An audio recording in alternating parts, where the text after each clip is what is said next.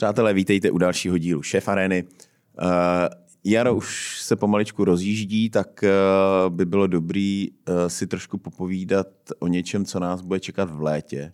Uh, něco, co všichni milujeme, v létě hlavně.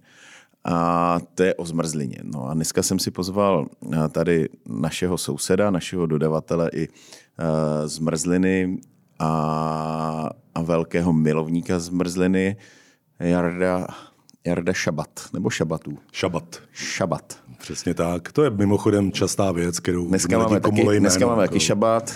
Přesně tak, šalom. šalom. Uh, Jarda má Šabatovo zmrzlinářství. Je to taková rodinná, rodinná firma. Uh, vyrábíte zmrzlinu kousek za Prahou v Týnci, v Týnci nad Sázavou. Ano. A máte asi tři nebo čtyři pobočky, si říkal? Čtyři, ano. čtyři už, viď? Teď uh, začnete šlapat do onlineu a, a prostě do všeho. Jsi takový inova- se. inovátor. tak mi prosím tě řekni, jak tě vůbec napadlo kdysi dávno, nebo jak dlouho už děláš zmrzlinu? Mm, deset let. Tak to není zase tak dlouho. To není zase tak dlouho. No. Co jsi dělal jsem... předtím? Ale já jsem úplně z jiného oboru. Jako já jsem k tomu přišel jak slepej houslím svým způsobem. Já jsem podnikal v úplně něčem jiným, marketing, zpracování dat a takovéhle věci. A vlastně vedle toho jsme kdysi s mojí paní otevřeli takovou malou provozovnu, řekněme tomu stánek v jednom obchodním centru, pardon, s džusama. Tehdy to byl takový jako docela hit, že ty freše a tak.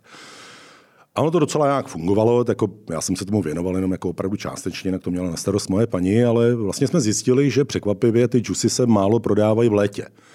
V zimě a v takový tý jako chřipková sezóna a podobně, tak to jelo hezky a v létě tak jednak ty obchodní centra byly prázdnější a asi lidi, když jako bylo opravdu horko, tak chtěli pít něco jiného. Možná pivo, možná vodu, čertví.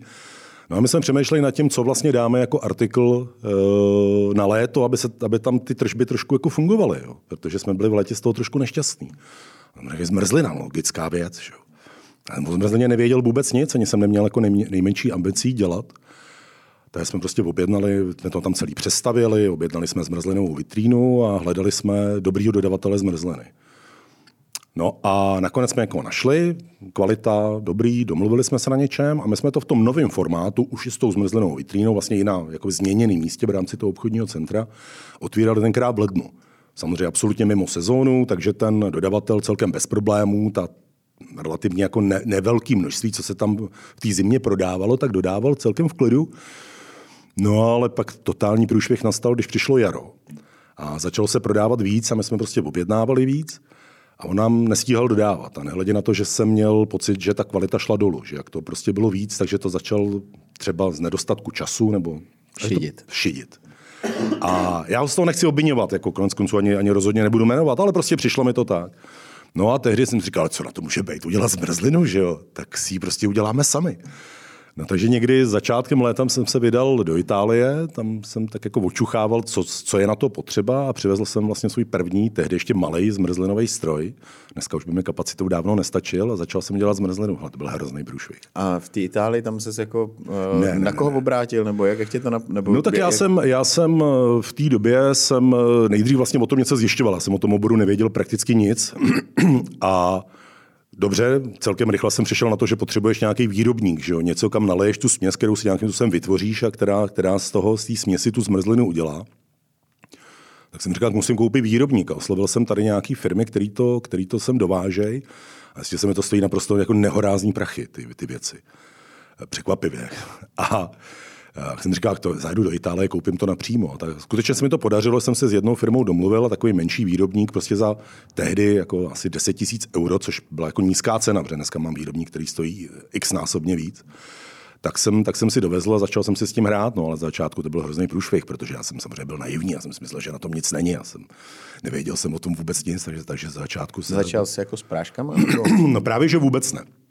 Právě, že vůbec nehle, já, jak jsem potom vůbec, on to, dneska to zní strašně směšně, jo, ale skutečně to tak bylo, jak jsem potom vůbec nic nevěděl, tak jsem ale měl jednu věc, jsem určitě chtěl, vždycky jsem měl rád dobrý jídlo, dobrý pití, nikdy jsem nevěřil na nějaký jako instantní směsi a convenience a tyhle, ty, tyhle ty srágory. Hmm. A vždycky jsem, jako, vždycky jsem věděl, že to budu dělat pouze v případě, že to budu dělat z dobrých věcí, že to budu prostě dělat z dobrých surovin. A takže, takže prášky vůbec, absolutně. Já jsem je absolutně ignoroval, vůbec, vůbec jsem je neřešil, hmm. neptal jsem se na to, takže jsem prostě koupil jahody a cukr, že a začal, teď jsem Smetanu. začal dělat a smetanu, že přesně, a vanilku, vanilkový lusky a tak. Což o tom, ono to chutnalo, ale průser, pardon, u té zmrzliny je ten, že Uh, nestačí jenom, aby to chutnalo. Ono to musí mít nějakou strukturu, texturu a musí se to nějak chovat při určitý teplotě, kterou máš na té vitríně. Musí to vydržet. Musí to nejenom vydržet, ale teď si vím, že té vitríně máš třeba 16 druhů. A každý ten druh, to je, spe, taková jakoby speci, specialita té zmrzliny. Rozdíl od jako jiných, řekněme, příbuzných gastrooborů, tak u zmrzliny máš jednu věc, kterou, eh, kterou nikdy neočůráš. A to je, tomu, tomu se říká freezing point depression factor. To znamená to, při jaký teplotě ta zmrzlina má tu správnou konzistenci. A ty, na, ty tu vitrínu máš nastavenou, vymyslím si, třeba na minus 12 stupňů a ty potřebuješ, aby všechny ty zmrzliny byly tak akorát.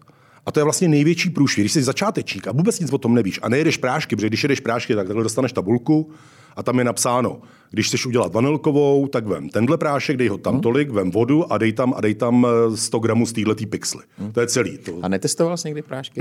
jednou. Přesně, přesně jednou, nebo já k tomu, já k tomu dojdu, ale uh, když už jsem to potom nějakou dobu dělal a fungovalo to, začalo postupně, protože nejdřív to byl šílený průšvih, já jsem se musel... Nedrželo nedrželo, anebo naopak to teklo, a, a, nebo, naopak to bylo zase jako úplně zmrzlý, jak, jo, nebo se to sypalo a tak, prostě hrozný.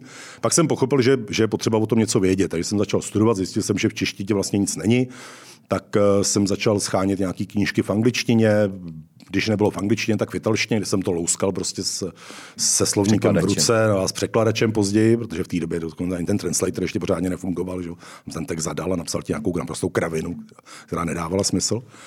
A potom, když to začalo fungovat a já jsem začal odebírat některé věci, protože třeba dobře, jsou pořád věci, které i když děláš tu zmrzlinu opravdu jako od píky, tak uh, jsou věci, které ti ty specializované firmy můžou dodat. Kornouty například a takovéhle věci.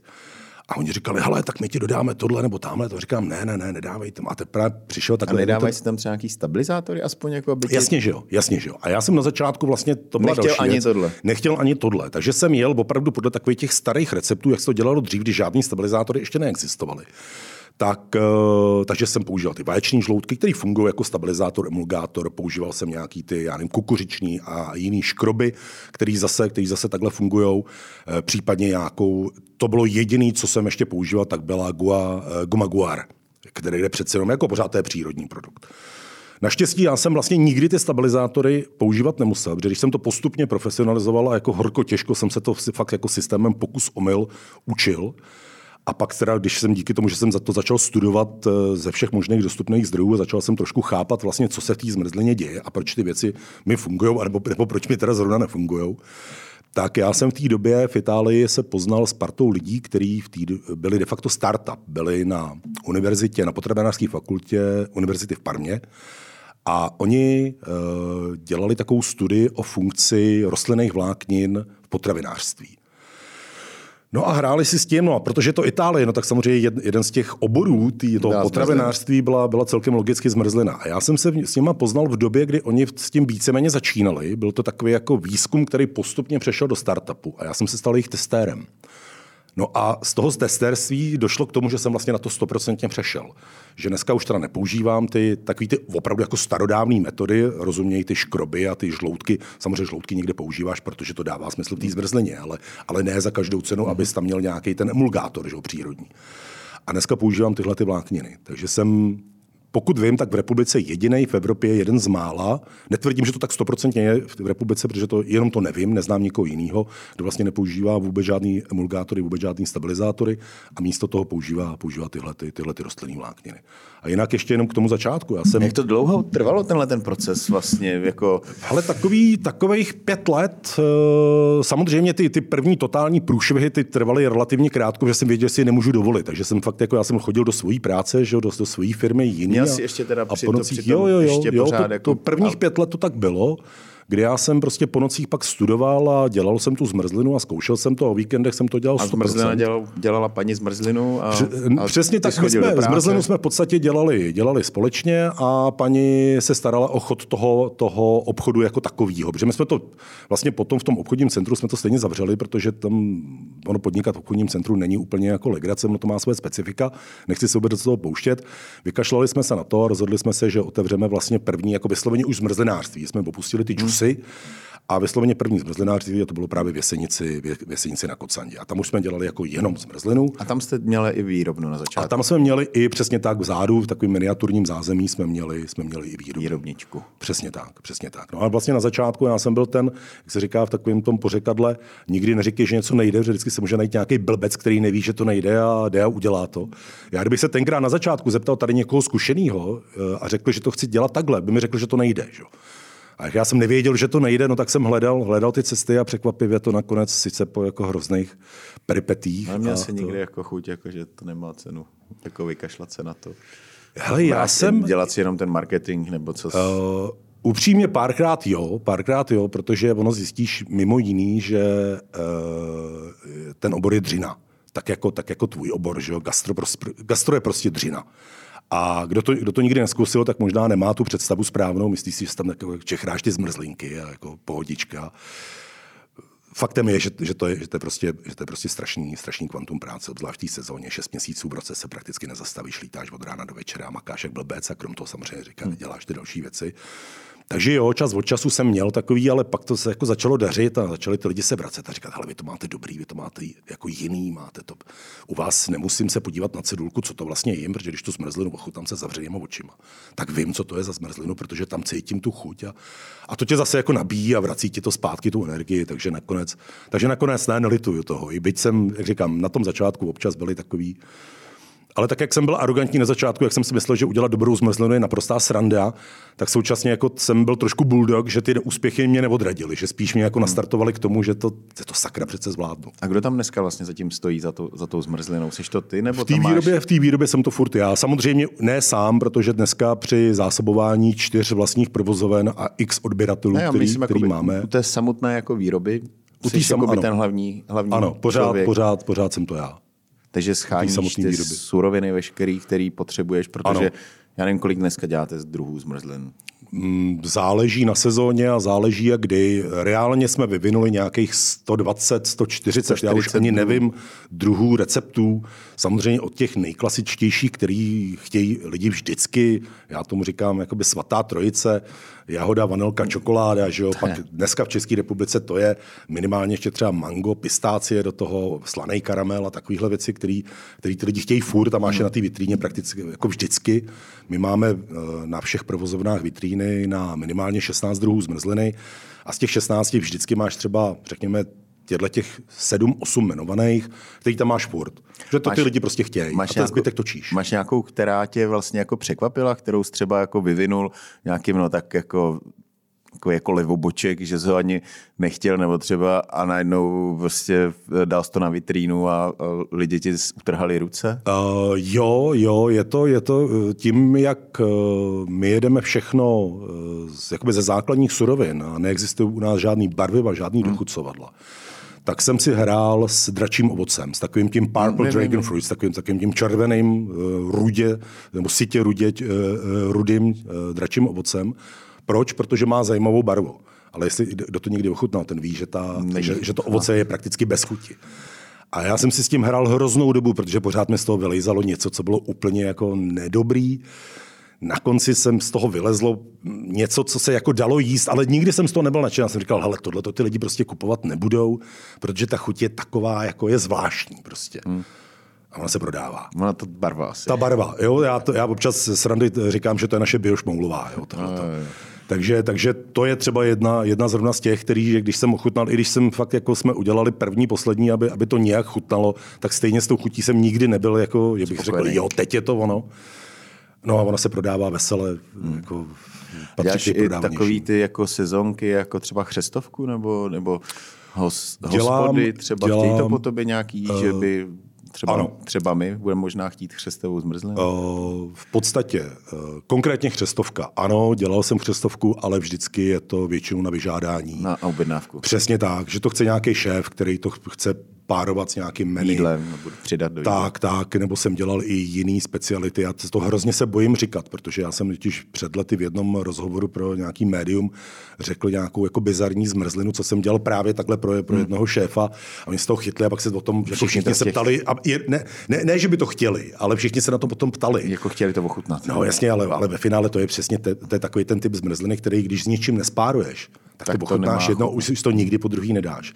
Jo, takže ano, i tyhle ty speciálně, jako ty, ty, ty takzvaný savory, že jo, ty řekněme slaný zmrzliny a podobně, které se s něčím párují nebo fungují. Já jsem tehdy zmínil v tom rozhovoru, že jsem vlastně dělal eh, takovou jako i parmazánovou s ančovičkama, což, což de, de, de facto byl, byl vlastně zmrzlej dressing na Caesar. Mm-hmm. A kdy vlastně ten šéf to používal jako takovou speciální variantu Caesaru, že tam prostě dal ten kopeček. Rozumím, rozumím. se rozpustil to, hezky. Přesně, hezky se to rozpustilo, bylo to studený a tak.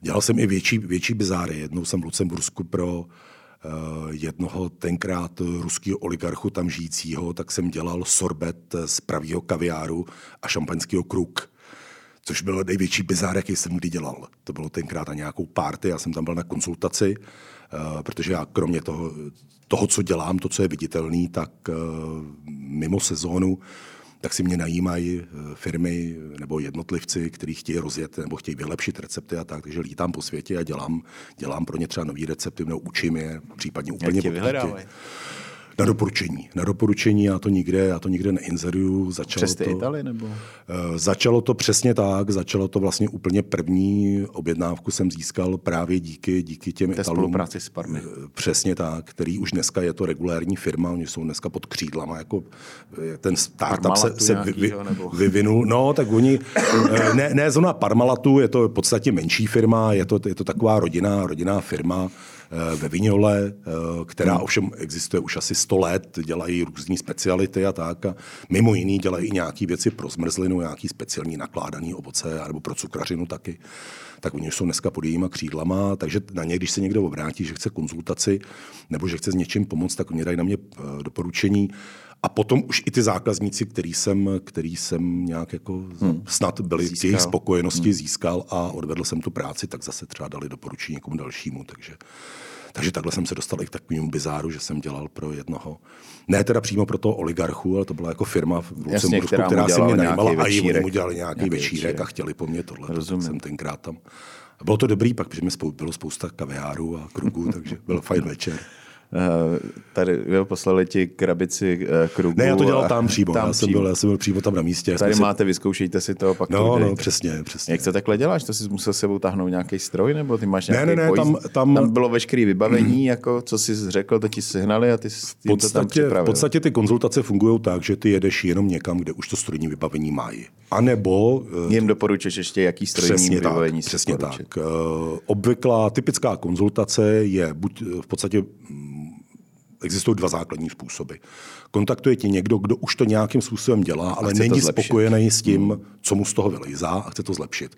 Ten tím pádem víceméně všechno má, nebo ty s ním ještě na dálku nejdřív v té první fázi konzultuješ, ale měli byste si třeba pořídit tohle, nebo byste měli tohle, než tam pojedeš.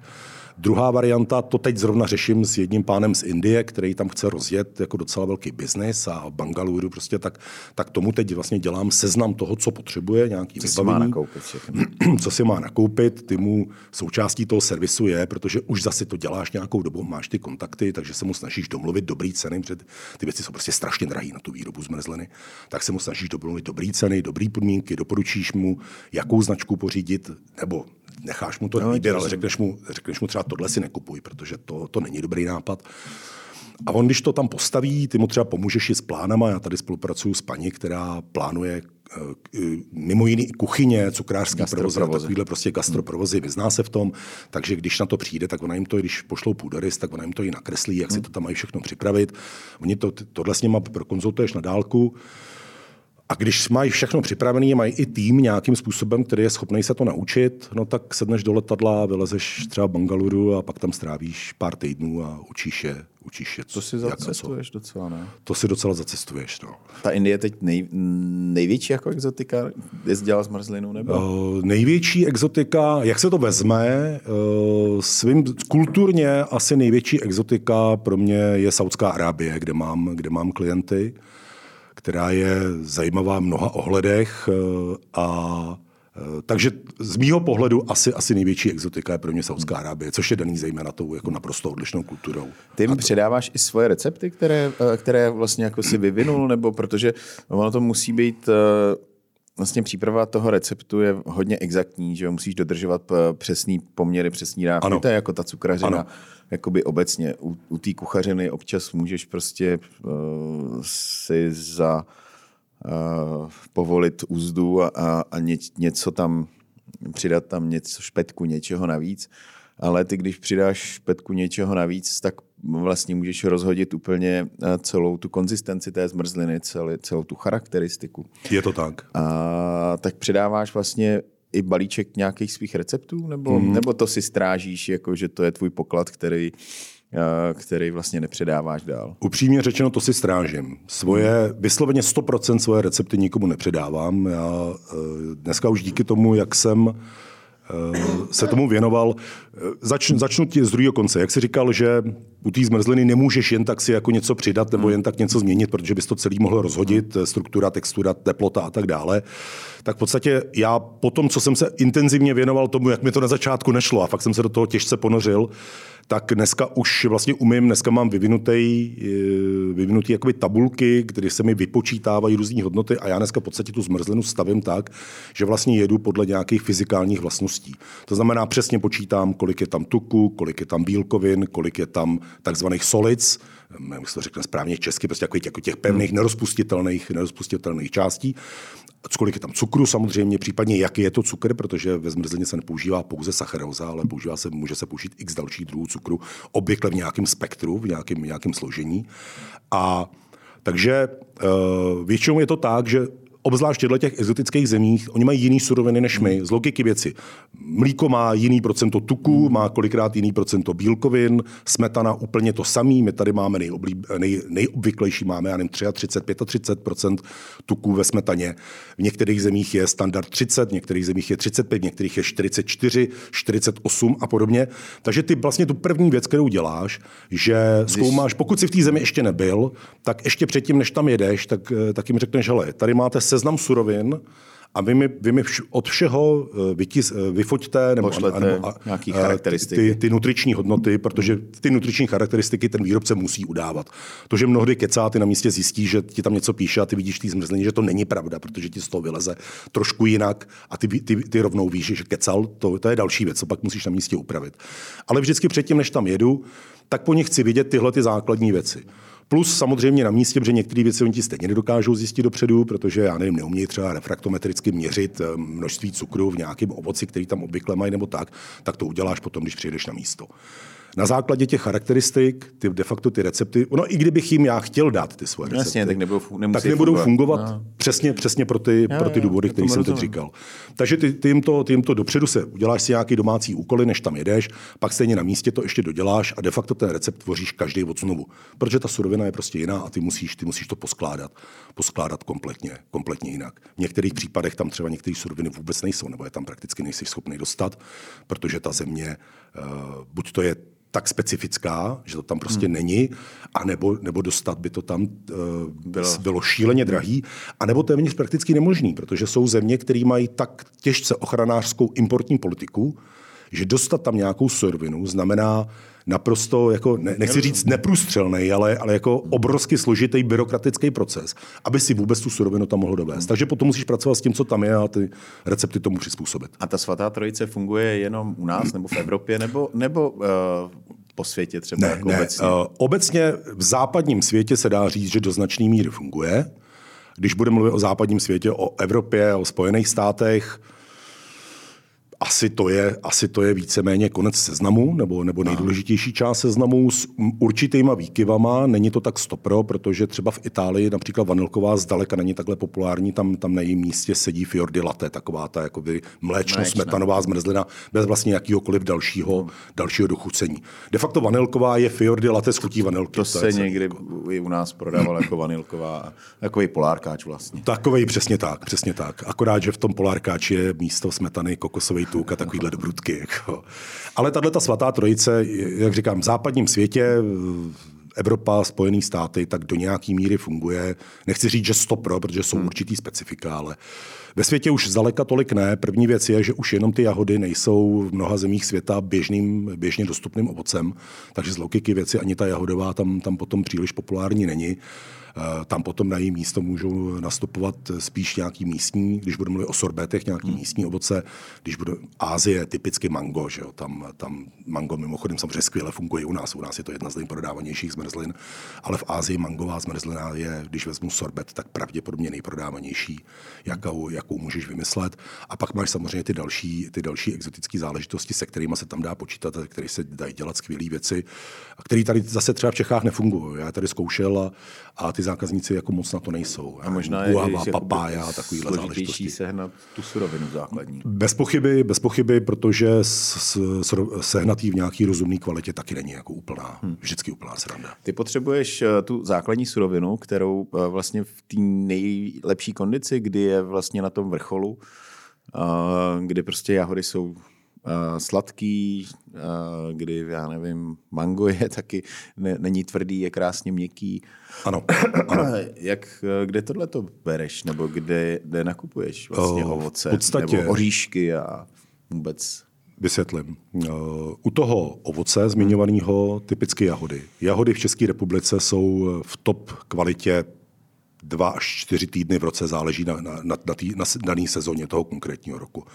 V tu dobu je, je můžeš brát v čerstvím a to je samozřejmě ideální pro nás polohou kunratický jahody třeba, že jo, klasika, když jsou, když jsou v top kvalitě, rádi je bereme a děláme z nich. Rozeznáš ten, eh, když eh, děláš z kunratických jahod a když ho děláš třeba z nějakých dovážených, jako mm. marketuješ to nějak jako víc? Jako jo, že... jo, když děláme, když děláme přímo, přímo z těch kunratických jahod, tak to specificky označujeme jako, jako kunratickou jahodu, což, jak říkám, je to samozřejmě daný zejména naší polohou, kde ta kunratická jahoda je nějakým způsobem známá, takže, hmm. takže pro nás to dává smysl.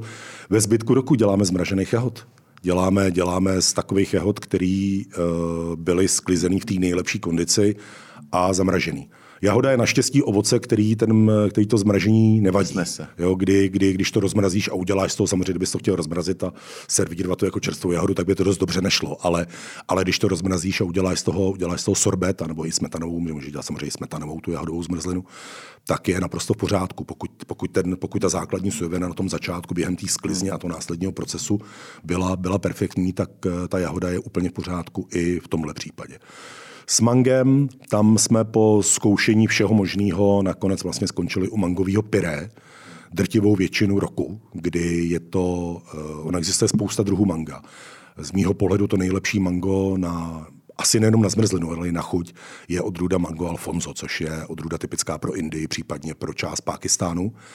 A ta se sem i občas dováží, většinou takhle na konci srpna nebo v průběhu září za strašlivý prachy, protože aby to mango eh, bylo dobrý, tak musí, musí eh, se dovážet letecky. Takže kdyby si pak udělal tu, já ji čas od času dělám, spíš pro radost, protože jako uh, biznis to nemá smysl, protože tě, ta vstupní surovina tě stojí tak strašný peníze, že by si za ten kopeček musel říct story, že by ty lidi si řekli, že se úplně zbláznil. Že? Na druhou stranu v Indii uh, jsou firmy, které uh, to mango, to od, odrůdy Alfonso, ne, oni to nemrazejí, oni, oni to sklidějí, očistějí to, udělají, udělají pasterovaný pyré, který, který zavařejí do aseptického obalu. Takže máš, a ta musím říct, že zase to mango je, je další příklad, který, který takhle funguje perfektně. Tohle třeba neplatí o banánech. Banány naopak, jako mražený banán, kdo to někdy zkusil, to ví, to ví, že to je naprostý průšvih. Z toho, z toho nikdy neděláme. Dobrý je, že banány se do Evropy dováží celoročně, takže s tím můžeš pracovat. Akorát si vždycky jako vezmeš tu bednu banánů, necháš si ji ve správných podmínkách dozrát do toho ideálního stavu, kde to potřebuješ a pak si můžeš pracovat. Takže skutečně záleží od druda od odrůdy daného ovoce. S těma oříškama tam je to. Pistácie z Iráku, z Iránu. Z Iránu, přesně tak. S těma oříškama tam je to jednodušší, protože ty nepodléhají tak rychle zkáze jako to čerstvé ovoce, že? Kde, to, kde to je hmm. nesrovnatelně složitější. Takže jo, pistácie, když jsou na tom začátku dobře, dobře zpracovaný nebo jakýkoliv jiný ořechy, byly, byly dobře usušený, nenapadlé žádná plíseň a podobně, tak potom, tak potom se dají poměrně snadno rozumnou dobu, rozumějí měsíce minimálně, se dají bez ztráty kvality skladovat. Jediný, co na to potřebuješ, je, aby tam bylo sucho a, a nebyl, nebyl tam binec v tom místě, kde to, kde to skladuješ a můžeš si s tím, můžeš si s tím veselé hrát, takže s tím není takový problém. Takže si vybereš ty nejlepší oříšky z celého světa, který Máš můžeš. nějaký velký sklady na tyhle ty věci, nebo, nebo se snažíš to, co ti přijde na, na sklad vlastně hned zpracovávat, nebo jsou suroviny, které prostě musíš nakoupit, aby si je jako držel na skladu, protože víš, že pak už by si je třeba jako ano, nemusel. Je to, je to kombinace obojího. Je to kombinace obojího. Tam, kde už ta zkušenost uh, říká, že není problém kdykoliv průběžně doplňovat zásoby, tak průběžně doplňujeme zásoby, nemá smysl hmm. držet, držet nějaký, nějaký, velký, nějaký velký sklady. Jsou suroviny, které mývají občas výkyvy v dodávkách a proto radši třeba je vezmeme na sklad, vezmeme třeba dvě, tři palety, víme, že s tím vydržíme několik měsíců a když už se to chýlí nějakýmu, tak, tak objednáme, objednáme další, další dávku. Takže je to kombinace obojího, snaží se s tím nějakým způsobem uh, to vypočítávat a vycházet s tím, jak, jak nejlíp umíš. Hmm. A takže u těch oříšků tam si můžeš, dobře, zjistíš časem, že ti nejvíc vyhovují třeba právě iránský pistácie, protože jsou fakt jako špičkový a naštěstí je tady, je tady dovozce, který, je, který sem dováží, firma, která má, kde je vlastně majitel, má kořeny v Iránu, tím pádem tam má ty kontakty, protože ty jako člověk ze západu, kdyby si přijel do Iránu, začal schánět pistácie, tak by to asi jako nebylo úplně jednoduchý. A nebo si dovážíš pro nějaký speciality, tak si třeba dovezeš skvělý pistácie z Bronte, že, ze Sicílie, to je, který jsou pojem, který jsou hmm. neskutečný. Pistácie jsou vždycky děsně drahý, ale zrovna Bronte je, je, jako to je top, to je, ty hmm. jsou obrovský drahý. Dneska stojí kilo Bronte kolem 2000 korun za kilo, že? nebo vyloupaných teda kolem 2000 Bavíme korun. se tady vlastně hodně pořád o nějakých dovážených surovinách. Když teda, eh, když pominu když pominu jahodu a, a smetanu třeba, že jo, to jsou jakoby věci, které tady uh, seženeš, ale vlastně zbytek těch základních nejoblíbenějších uh, zmrzlin, tak na to potřebuješ všechno dovážet, uh, dovážet suroviny. Ať už je to pizza, pistácie, čokoláda, uh, dobře, ořechy taky zvládneš tady ještě, pist, co jsme říkali, prostě mango a tak dál, banány. Uh, neměl si říkal, potřebu říkal, tak zkusit to z toho našeho ovoce, jo, protože máme tady tunu jablek. Tuhle jsem si povídal uh, s klukama z radlíků a prostě, mm, když pálej, tak jabka prostě naše, že jsou nejlepší na to pálení, že, že zkoušel i nějaký prostě italský, tohle, ale že prostě ty naše jabka na, na to pálení, který jo, uchovávají v sudu hezky, tak uh, že, že to je fakt jako ta topka, co, co můžou mít. Jo, prostě hruška. Hruškový sorbet ještě dobrý, ale, ale co takový jablíčko? Jablíčko je OK, akorát, že zákazníci to moc nejedí. Nežerou. Nežerou, nežerou to, nežerou to. Prví ti? Nevím, nevím, nevím, proč to tak je, ale uh, já jsem zkoušel různý způsoby, jak udělat jablečnou zmrzlinu jako sorbet, to je naprostý průšvih. Nemyslím jako průšvih, že by, že by to nebylo dobrý. Je to dobrý, ale ty lidi to prostě nekupujou. Ne, sem tam to někdo ochutná. Už jako to samotný, že dáš prostě na vitrínu a napíšeš jako jablečný sorbet, tak ty lidi na to kouknou a řeknou, hm, to je zajímavý, to jsem nikde jinde moc neviděl a nekoupí si to v podstatě. Nebo opravdu jednotky lidí si to koupí asi pro, z mýho pohledu, což samozřejmě ne vždycky musí nutně znamenat i zákaznický pohled, z mýho pohledu asi nejlepší recept, který z jablek děláme, je, já tomu říkám jakoby apple pie nebo jablečný koláč, hmm. kdy je to v podstatě smetanová zmrzlina s jabkama, který nejdřív skaramelizuju s cukrem, že opravdu jako mají hmm. intenzivní, chuť. nádhernou chuť. Přesně jak říkáš, kvalitní, superový český jabka který jsou na to, který jsou na to dokonalí. Je s tím spousta práce, protože to samozřejmě musíš voloupat, že? Hmm. musíš si s tím hrát, aby ti to nestmavlo, protože jabka mají tu dobrou vlastnost, hmm. že jakmile to voloupeš, tak ti začnou tmavnout, pak to v té zmrzlině vypadá nechutně, takže ty si musíš opravdu jako, musíš pracovat rychle, musíš hnedka tam přidat nějakou citronovou šťávu, hmm. že? aby ti to netmavlo a tak dále a tak dále. Je s tím mraky práce. Děláme ji vždycky na podzim, typicky jako sezónní zmrzlinu, protože v průběhu roku to vůbec nemá cenu. To se to, to neprodáš skoro nic, nebo prodáš tak málo, že, že ti nedává smysl tu zmrzlinu dělat. Děláme ji na podzim, prodává se nějakým způsobem. Ale že by to byl prodejní hit, to ne, sem tam někdo no, to přijde... bude tím, že nejsme úplně vlastenci asi, ne? že já prostě nevím, nejdeme po těch nevím. našich surovinách. Mě to upřímně mrzí, protože uh, já sám jsem tuhle tu potřebu jako používat lokální suroviny měl a mám ji pořád. OK, mlíko, smetana, není o čem diskutovat, spolupracujeme s farmářem, bereme od něj prostě výborný mlíko, výbornou smetanu, jsem hmm. naprosto spokojený. Z dalších surovin, nevím, vlašský ořechy. Český vlašský ořechy jsou parádní. Když se samozřejmě někdo dobře o ně na Stará. začátku postaral, tak jsou super, děláme je hrozně rádi. Švestky nemá nikdo na světě lepší než my. Já dělám hrozně rád takovou jako makovou zmrzlinu se švestkama. A tam prostě vždycky potřebují český švestky, opravdu ty, ty, ty superový, kvalitní, vonavý, chutný český švestky, protože ten drtivá většina dovezu, co sem jde, to jsou nějaký srbský, je to úplně jiná odrůda. Já jsem teď zapomněl ten název, to asi není důležitý. Oni vypadají jako švestka, ale nechutné jako švestka. Takže zase, to je typická věc, kterou používám rád. Jakmile narazím na dobrou švestku, což je dneska trochu problém mimochodem, že oni ty švestky bývají často napadený nějakým, nějakou, nějakou nemocí těch stromů. Já přiznám si, hmm. že nevím přesně, jak se to jmenuje, ale prostě hmm.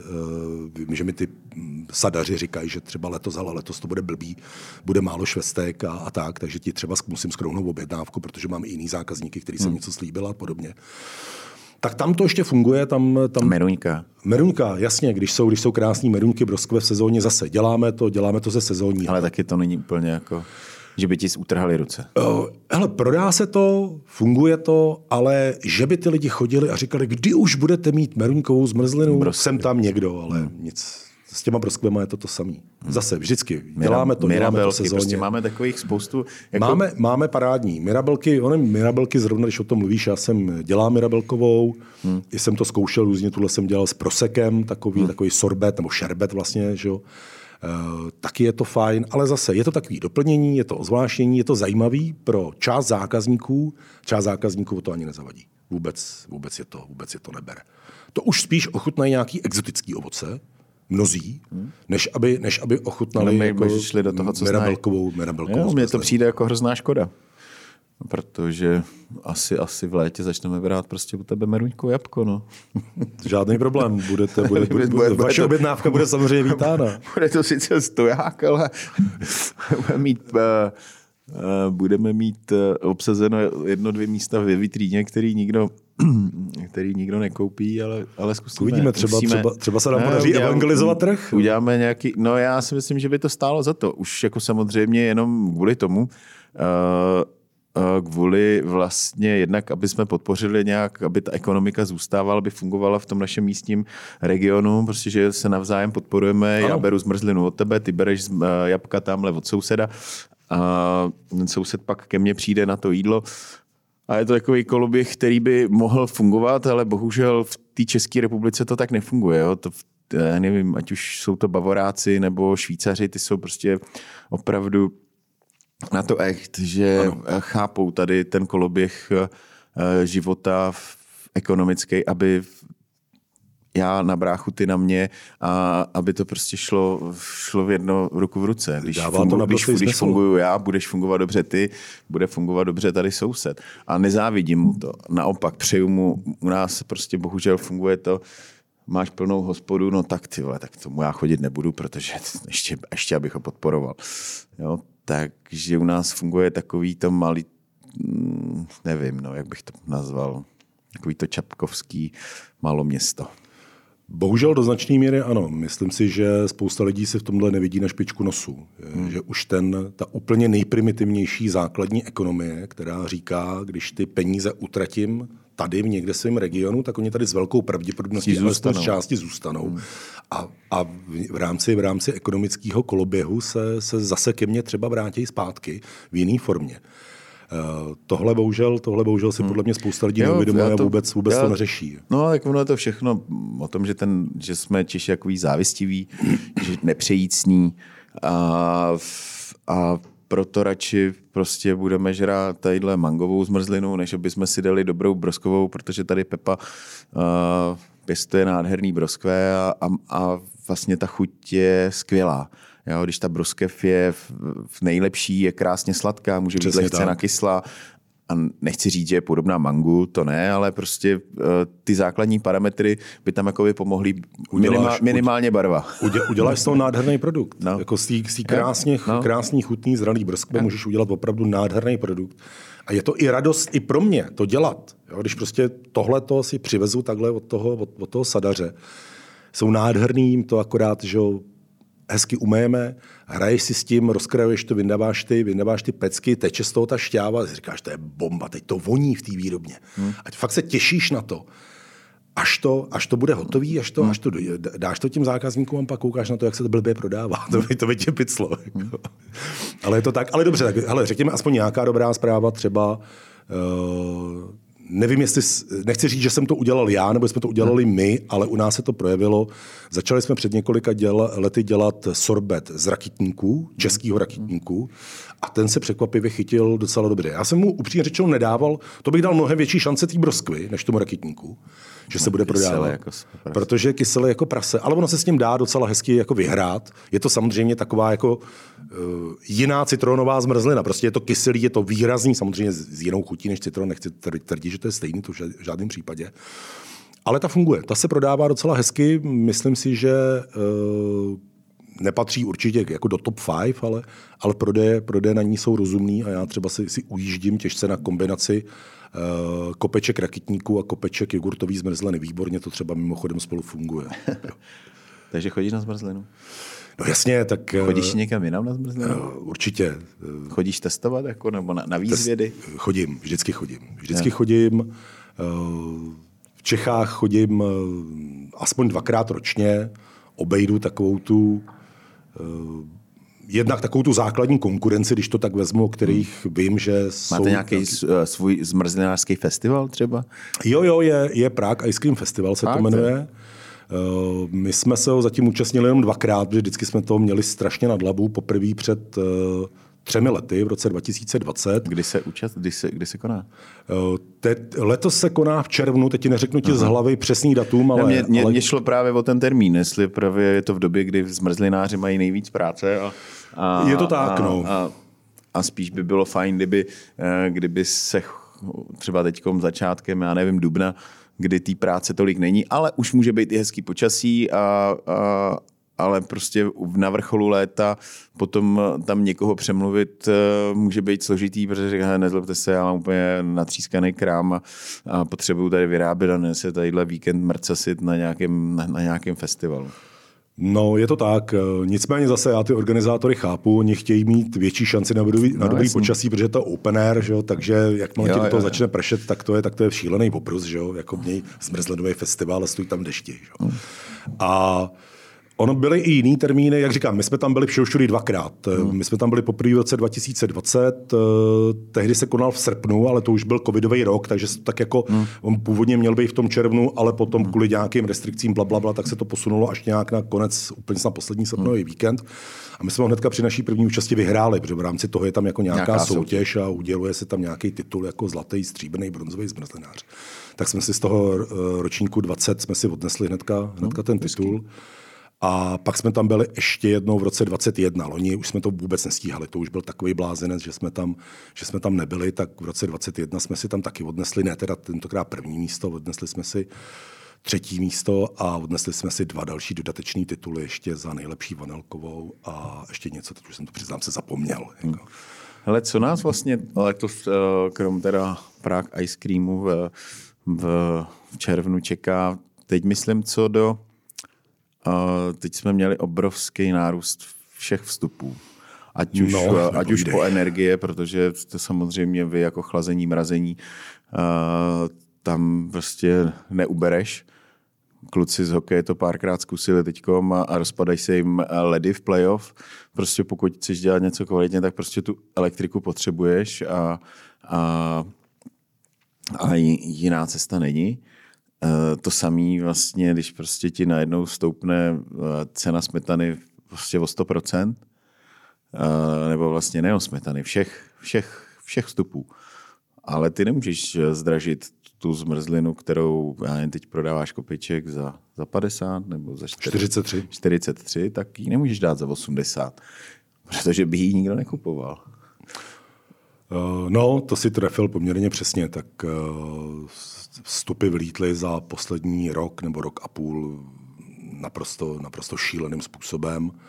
Největší, asi největší průšvih jsou energie, protože, jak si, jak si velmi správně řekl, my máme velkou spotřebu energie, protože ta výroba a skladování té zmrzliny prostě je energeticky náročná nám teď zrovna skončila v únoru fixace. My jsme do, do, do teďka na výrobně, kde máme největší hmm. spotřebu. Samozřejmě provozovny jednotlivý ty prodeje mají taky nějakou nemalou spotřebu, ale tam to není tak šílený, ale výrobna má samozřejmě spotřebu velikou. My tam máme v obrovských mrazících kontejner. Hmm. No, to je v podstatě jako velik, velikost 20 stopího námořního kontejneru, že? plus ty všechny ty stroje, které samozřejmě spotřebovají energii tak nám skončila fixace a rázem máme uh, trojnásobnou cenu prakticky a? jako oproti, oproti Co s tím dělat? Uh, tak jednak jsem teda nakonec musel zdražit, uh, byť uh, ti to nedělá žádnou radost, do toho samozřejmě jdou ty další stupy nahoru. No a pak se snažíš zefektivnit práci, hledat ty úspory někde jinde, protože uh, tak snažíš se za efektivně zaspodařit svou energii, když tak šíleně zdražila, je to, je to teď extrémní vstup, tak se snaží opravdu být maximálně efektivní. A, takže co šlo předělat na nějaký, na nějaký zařízení, který bylo třeba úspornější, tak jsme, tak jsme předělali. Takže si pořídil šlapací kola. Uh, no, jestli to zdraží ještě, tak to možná bude ten další krok. A... Bude sedět u počítače a u toho jde vyrábět energii. Jo, přesně, přesně. A uh, optimalizovat to hospodaření, to znamená tam, kde to jde, ale tak vypínat a podobně a tak dále. Ale něco uspoříš, ale jako uspoříš, to jsou, no jasně. No a potom, a potom, procent třeba. potom, jasně, ale tak pořád, to, pořád se to na konci dne nějakým způsobem sečte s tím ostatním. No a snažíš se uh, optimalizovat tu výrobu jako takovou, to znamená ty procesy co nejvíc vyladit, aby si dokázal pokud možno ještě jako ušetřit tam, protože tam jsou taky nemalý peníze, že jo. No a potom se kousneš a snížíš svoji marži na minimum, to je ten poslední krok, co ti, co, co ti stejně ve finále nezbyde. No ale tam jako s tím nemůžeš, jakoby, uh, to není dlouhodobě udržitelné tak eh, zase počkej, já nechci dělat Ježíška, nechci tvrdit, že, hmm. že to prodáváme se ztrátou, to v žádném případě ne, ale měl, máš, měl si pravdu na začátku v té věci, že pokud bychom zdražili procentuálně, adekvátně k tomu, jak, se, jak, hmm. se nám, jak nám stouply stupy, tak dneska prodáváme kopiček za 80 korun. Hmm. Ale to by nikdo nekoupil, takže, hmm. takže se snažíš prostě optimalizovat opravdu, no jenom, kde se někdo s tím musí přijít. A stáhneš to. Máš jako s tím pivem. Taky nikdo nechce prostě, nebo dobrý, v centru se prodává pivo za já nevím, za 60, za 65 a to taky ještě nemáš jakoby cenu, která by byla adekvátní tomu, jak by, kolik by, ta, kolik by to pivo mělo stát. Souhlasím. Jo, protože pokud že prostě ta Plzeň ti v nákladu eh, ten jeden půl litr stojí 40, když do toho promítneš eh, samozřejmě nějakou energii, nějakou bombu, nějaké čištění, eh, nějakou ztrátu při, při čištění trubek, prostě tak to je možná na 45 korunách je jenom samotný náklad na tom, na tom jednom, nebo kolem 40 korun je náklad na tom samotném jednom půl litru. A prostě nemůžeš ho prodávat za, za 55, protože nemůžeš mít prostě na tom 10 korun. Takže a protože pak je to jenom produkt, který uh, máš pro to, abys ho měl a, a ty peníze ti musí uh, jasně dělat něco jiného, že jo? ať už to bude ať už to bude nějaké jídlo, nebo prostě nějaká domácí limonáda, kde ten vstup je minimální a, a prodáváš ho pomalu za stejnou cenu jako to pivo, a, ale nikomu to nevadí. Ale hmm. kdyby si to pivo dal za 8 pětek, tak by se všichni posrali.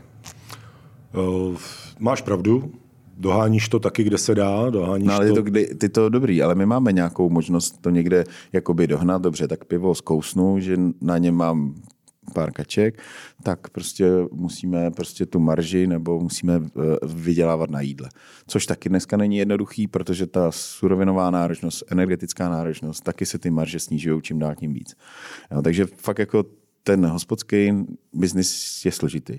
Nicméně ten tvůj je ještě složitější, protože, nebo podobně složitý, možná víc, protože ty jako to nemáš na čem moc dohnat. Jo, možná jakoby, uh, dobře, tak uh, budeš mít v létě třeba levný jahody, což si nemyslím, ale že uděláš prostě jahody, no, jako, jako jahodovou. To si, to si trefil v podstatě, do, doženeš to, nebo já se to, já nevím, jak to dělají ostatní, hmm. ale já se to snažím dohnat uh, na několika frontách najednou, aby se mi to trošku nasčítalo a ten výsledný efekt dával smysl. První věc je ty suroviny. Letos jsem, nebo už loni jsem začal dělat to, že suroviny eh, jsem začal, ty, ty, který, ty který se dají skladovat, tak jsem nakoupil ve velkým na sklad, hmm. protože tím jsem dosáhl nějakou lepší cenu. Případně jsem si je rovnou uh, objednal od přímého dodavatele. Jako, že ho nakupuješ dopředu, že nakoupíš jabka, na, nebo jabka ne, teda eh, nakoupíš... Cukr, třeba. Na, No, jo, jasně. Třeba, třeba příklad cukr, konec konců tady že je to zmrzlina a my do toho děláme i cukrařinu, takže zrovna cukr je věc, kterou, kterou spotřebuješ poměrně dost. A cukr, cukr přesně tak, to, to, jsou, to jsou tuny za rok, spíš desítky tun. A uh, ten spotřebováš vlastně průběžně, průběžně furt a má dlouhou trvanlivost, tam nemáš, nemáš problém ho vzít na sklad. No tak uděláš to, že místo toho, abys ho bral po řádově desítkách nebo jednotkách stovek kilo v týdně, hmm tak prostě, tak prostě vezmeš kamion. dostaneš se na nějakou cenu. Ale zase ti naskáčou skladoví. Sklad... Já, já naštěstí, naštěstí tím, že máme tu polohu tam, kde máme, kde ten hmm. nájem třeba skladu není, není nějak dramatická hmm. cena, tak, se to, tak tady, tady na tom se to krásně zaplatí mimochodem. Hmm. A tohle, tohle je typický, typický příklad, který, který uh, uděláš. Jaký Další jdeš? věc je, že osekáš uh, třeba ty druhy zmrzlin, o kterých víš, že jsou prostě finančně Strátový. náročnější. Hmm. Uh, to nemusí být jenom surovinama, protože uh, ty můžeš, ta zmrzlina tak jako jakýkoliv jiný gastronomický Ale nejsou prodejní sekci, třeba. Oni se třeba, oni se třeba hůř prodávají, nebo, nebo se třeba dobře prodávají, ale ty na nich máš mnohem větší náklad. Máš třeba na nich mnohem dražší suroviny, ane, anebo, anebo mnohem víc práce, což ve finále je taky náklad, anebo, anebo mnohem větší energetický náklad. Hmm. Takže osekáš. Místo toho, aby si je dělal třeba v nějakém intervalu, ve kterém si je dělal předtím, tak je z té nabídky, nechci říct, že úplně vyřadíš, ale omezíš to. Omezíš to. Hmm. A víc, víc prostě budeš prodávat, budeš mít na té vitríně častěji ty zmrzliny, kde ti, ta, kde ti ta ekonomická stránka smysl dává. Dobře, pistácie je zrovna jedna z nejdražších zmrzlin na, na vstupy, jaká existuje a stejně ji tam mám, protože bez pistácií prostě žít nemůžeš. Ale jde o to, aby ten průměr, když tam máš těch 16 druhů, který tam nějakým způsobem dáš, hmm. tak jde o to, aby si, aby si ten průměr udržel v nějaký cenový relaci. A to je třeba způsob můj, který jsem udělal, nebo jeden z těch dalších způsobů. Hmm. Překopal jsem to spektrum, tak, aby to pořád bylo atraktivní, aby to bylo vynikající, aby to těm zákazníkům chutnalo, ale abych tam udržel nějaký, nějaký ekonomický smysl. Samozřejmě jsem s tím zvýšil, zvýšil i tu cenu. A ta další věc, kde aspoň zase si malinko můžu pomoct, samozřejmě v tom mém oboru eh, ne, to není takový jako třeba v jiných, tak je třeba kafe, kde všichni víme, že kafe má zajímavou marži, tak eh, co, tak vezmeš, vezmeš uh, svůj personál, vyškolíš ho a řekneš, hele, budete prostě pravidelně, jakmile na to bude jenom čas, každému zákazníkovi nabídnete k té zmrzlině kafe.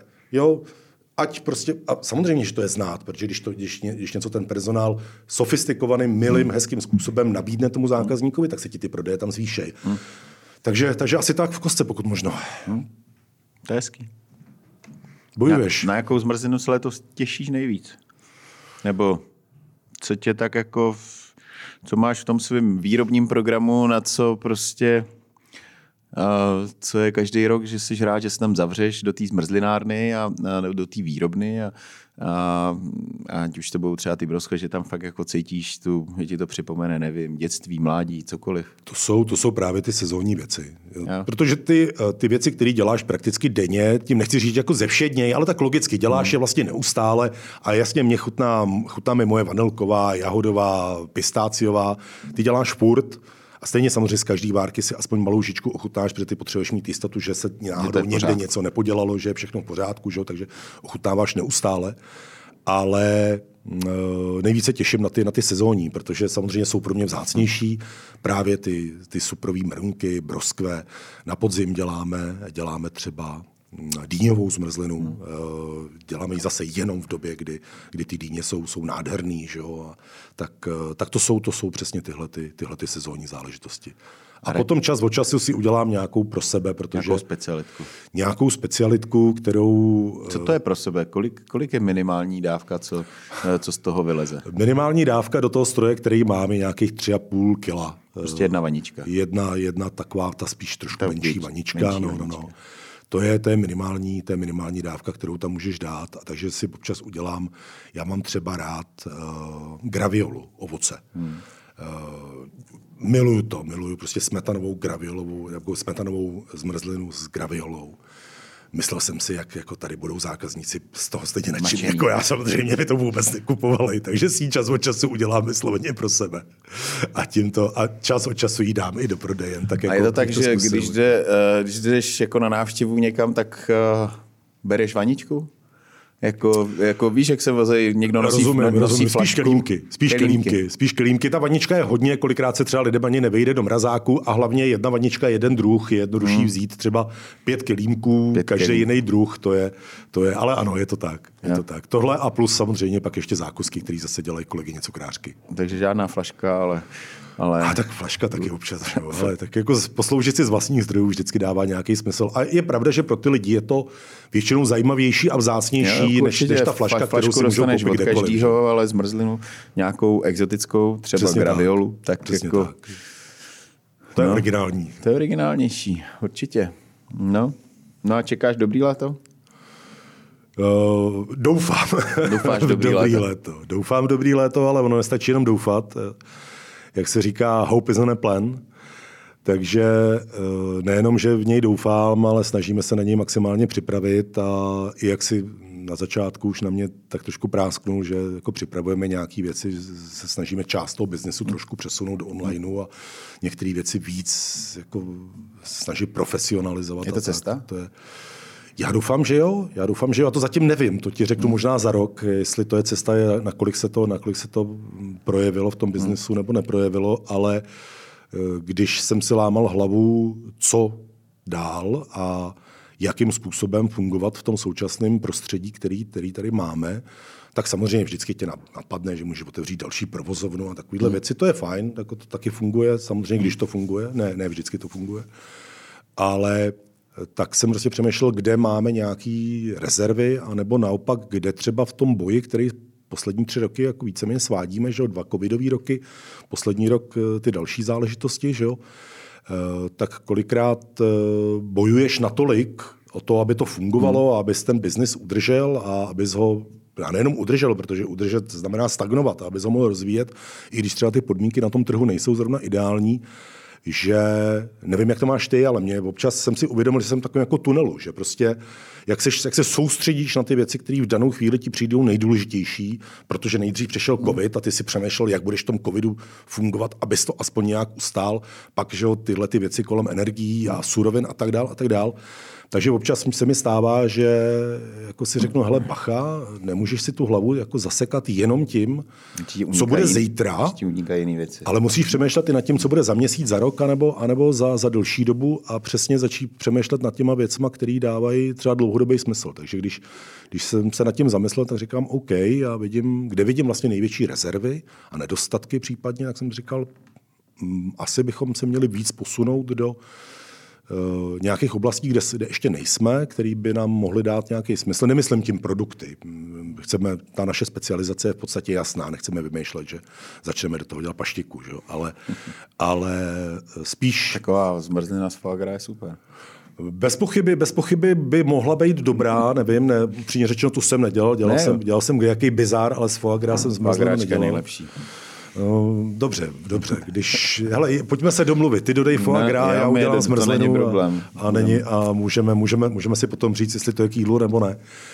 Ale tak jsem prostě přemýšlel, kde jsou nějaký, řekněme, jiný prodejní komunikační kanály, který by mohly dávat smysl, kde ten výkon versus vynaložená energie versus vynaložený náklady by mohly dávat smysl. A na, na základě toho jsme si určili nějaký směr, který uh, jsme si dali letos za úkol, mm-hmm. že tam tu firmu chceme posunout a tam, tam to chceme dostat. Takže, okay. takže tak. Před těmi deseti lety, nebo možná, dobře, ne před deseti, protože to už si začal, ale před dvaceti lety, řekněme, jsi byl mladý 30-letý kluk, tak uh, si dovedl představit, že bys jako uh, teďkom točil, nebo kopečkoval ale vůbec, vůbec. Já jsem, já jsem... Eh, byl to někdy tvůj sen vůbec? Dělat zmrzlinu ne, ne, ne. Dělat zmrzlinu nebyl, v té době to rozhodně můj sen nebyl. Eh, Jaký byl tvůj sen? V těch eh, třiceti? V těch třiceti, v těch třiceti jsem chtěl dělat velký biznis a jako rozumíš. Takový, Korporáty. Jo, korpo, no, já jsem, já jsem podnikal už v té době, už v té době jsem podnikal, korporát jsem zažil a říkal jsem si, že tam pracovat nechci, hmm. že mě to úplně jako nebaví, spíš mě bavilo rozvíjet něco svýho. Ale tak my jsme dělali v té původní firmě, jsme dělali pro korporátní klienty. My jsme byli hmm. jako B2B firma, ne, hmm. nebyli jsme B2C. Hmm. Takže jako ten, to, s tím prostředím jsem se setkával a bavilo mě to a pak mě to časem teda přiznám se začalo unavovat později, někdy kolem, jako, když jsem se blížil 40 tak už jako další zasedačka a další meeting a další poslouchání kolikrát opravdu nesmyslu. Já tím nechci říct, že korporáty nesmysl, ne, ty věci fungují, co si budeme povídat. Jako jo. A ty firmy jsou velký proto, protože něco uměli a nějakým způsobem to dokázali zvládnout. Mnohé z nich teda alespoň. Ale ale mě už to prostě přestalo potom nějak jako úplně bavit. Hmm. Takže před těmi, před těmi 20 lety ne, určitě jsem tady nad tím nepřemýšlel. Na druhou stranu jsem vždycky měl rád uh, gastro. Eh, jak, jako, ale jako, jako, jako naprosto dokonalý amatér. Jo? Já, konzument. Konzument, eh, domácí jako kutil kuchař, eh, kdy mě bavilo si, vždycky, vždycky jsem rád vařil, hmm. vždycky jsem k tomu měl nějaký vztah a bavilo mě zkoušet ty věci a když jsem si někde dal dobrý jídlo, tak jsem měl měl chuť ho zkoušet jako doma, jestli ho dokážu taky udělat. Samozřejmě ve většině případů jsem to nedokázal, protože ty, ty, ty, ty eh, gastronomicky vyladěný jídla, který dělá profík, tak prostě ten amatér jako těžko zvládne, že jo, jen tak jako na první dobrou ani omylem. Dobře, dokáže si asi každý ogrilovat krevety, to je, to je, to je, to je, to je naprostý, že jo, naprostá drobnost. To... Dobře, tak, tak aspoň nějak to dokáže, ale, ale už ne, ne každý dokáže udělat eh, třeba ty dobrý foie gras, protože podělat je na spoustu způsobů a přitom taky na tom zásadě to ještě nejsou určitě jako ten, ta, ta složitá věc, a, hmm. ale udělat třeba jako opravdu nějakou dobrou vomáčku, myslím jako opravdu dobrou, hmm. jako nějakého superového kohoutka na víně třeba, to už, to už jako je, je, je minimálně z mýho amatérského, protože v tomhle já jsem amatér. Na kohout jako... tak na víně můžeš přijít k nám, my k tobě přijdeme na zmrzlinu. To domluveno. Jako Přátelé, uh, plňte si svoje sny, třeba až klidně na kolem čtyřicítky. Já si taky nikdy nemyslel, že bude zmrzlinář a dívejte se, má deset let fungující firmu, která produkuje nádherné eh, chutné zmrzliny, které opravdu stojí za to. Eh, takže doporučuji, doporučuji se stavit se buď kousek u nás od Jesenice je, jak se to jmenuje? Na Kocandě. Na Kocandě tak tam je taková ta alma mater. Tam jsme začínali, přesně tak. Tam je ta původní. Nebo teď kousek od Jihráku, nebo na Jihráku, na Jihráku přímo. přímo. Uh, si otevřel, anebo v Týnci, no. Uh-huh. A v Kunraticích. A v Kunraticích. Tam teď máme teda na zimu zavřeno kvůli energiím, jsme to tam na zimu zavřeli, ale v Dubnem to tam zase, nebo v průběhu Dubna to zase tak znovu jo. na sezónu otevřeme. Museli jsme to udělat teď, ten rozhovor, protože uh, dalšího půl roku nebudeš mít čas. Je to tak. Budeš zavřený a peckovat švestky. Přesně, už se na to těším. Dobrá, no tak jo. Tak uh, užívejte jaro, doufám, že už konečně přijde. Teď se nám to na chvilku odhlásilo. A, a vy, vychutnejte si skvělou zmrzlinu. Moc děkuju. Já děkuji, že jsi přišel.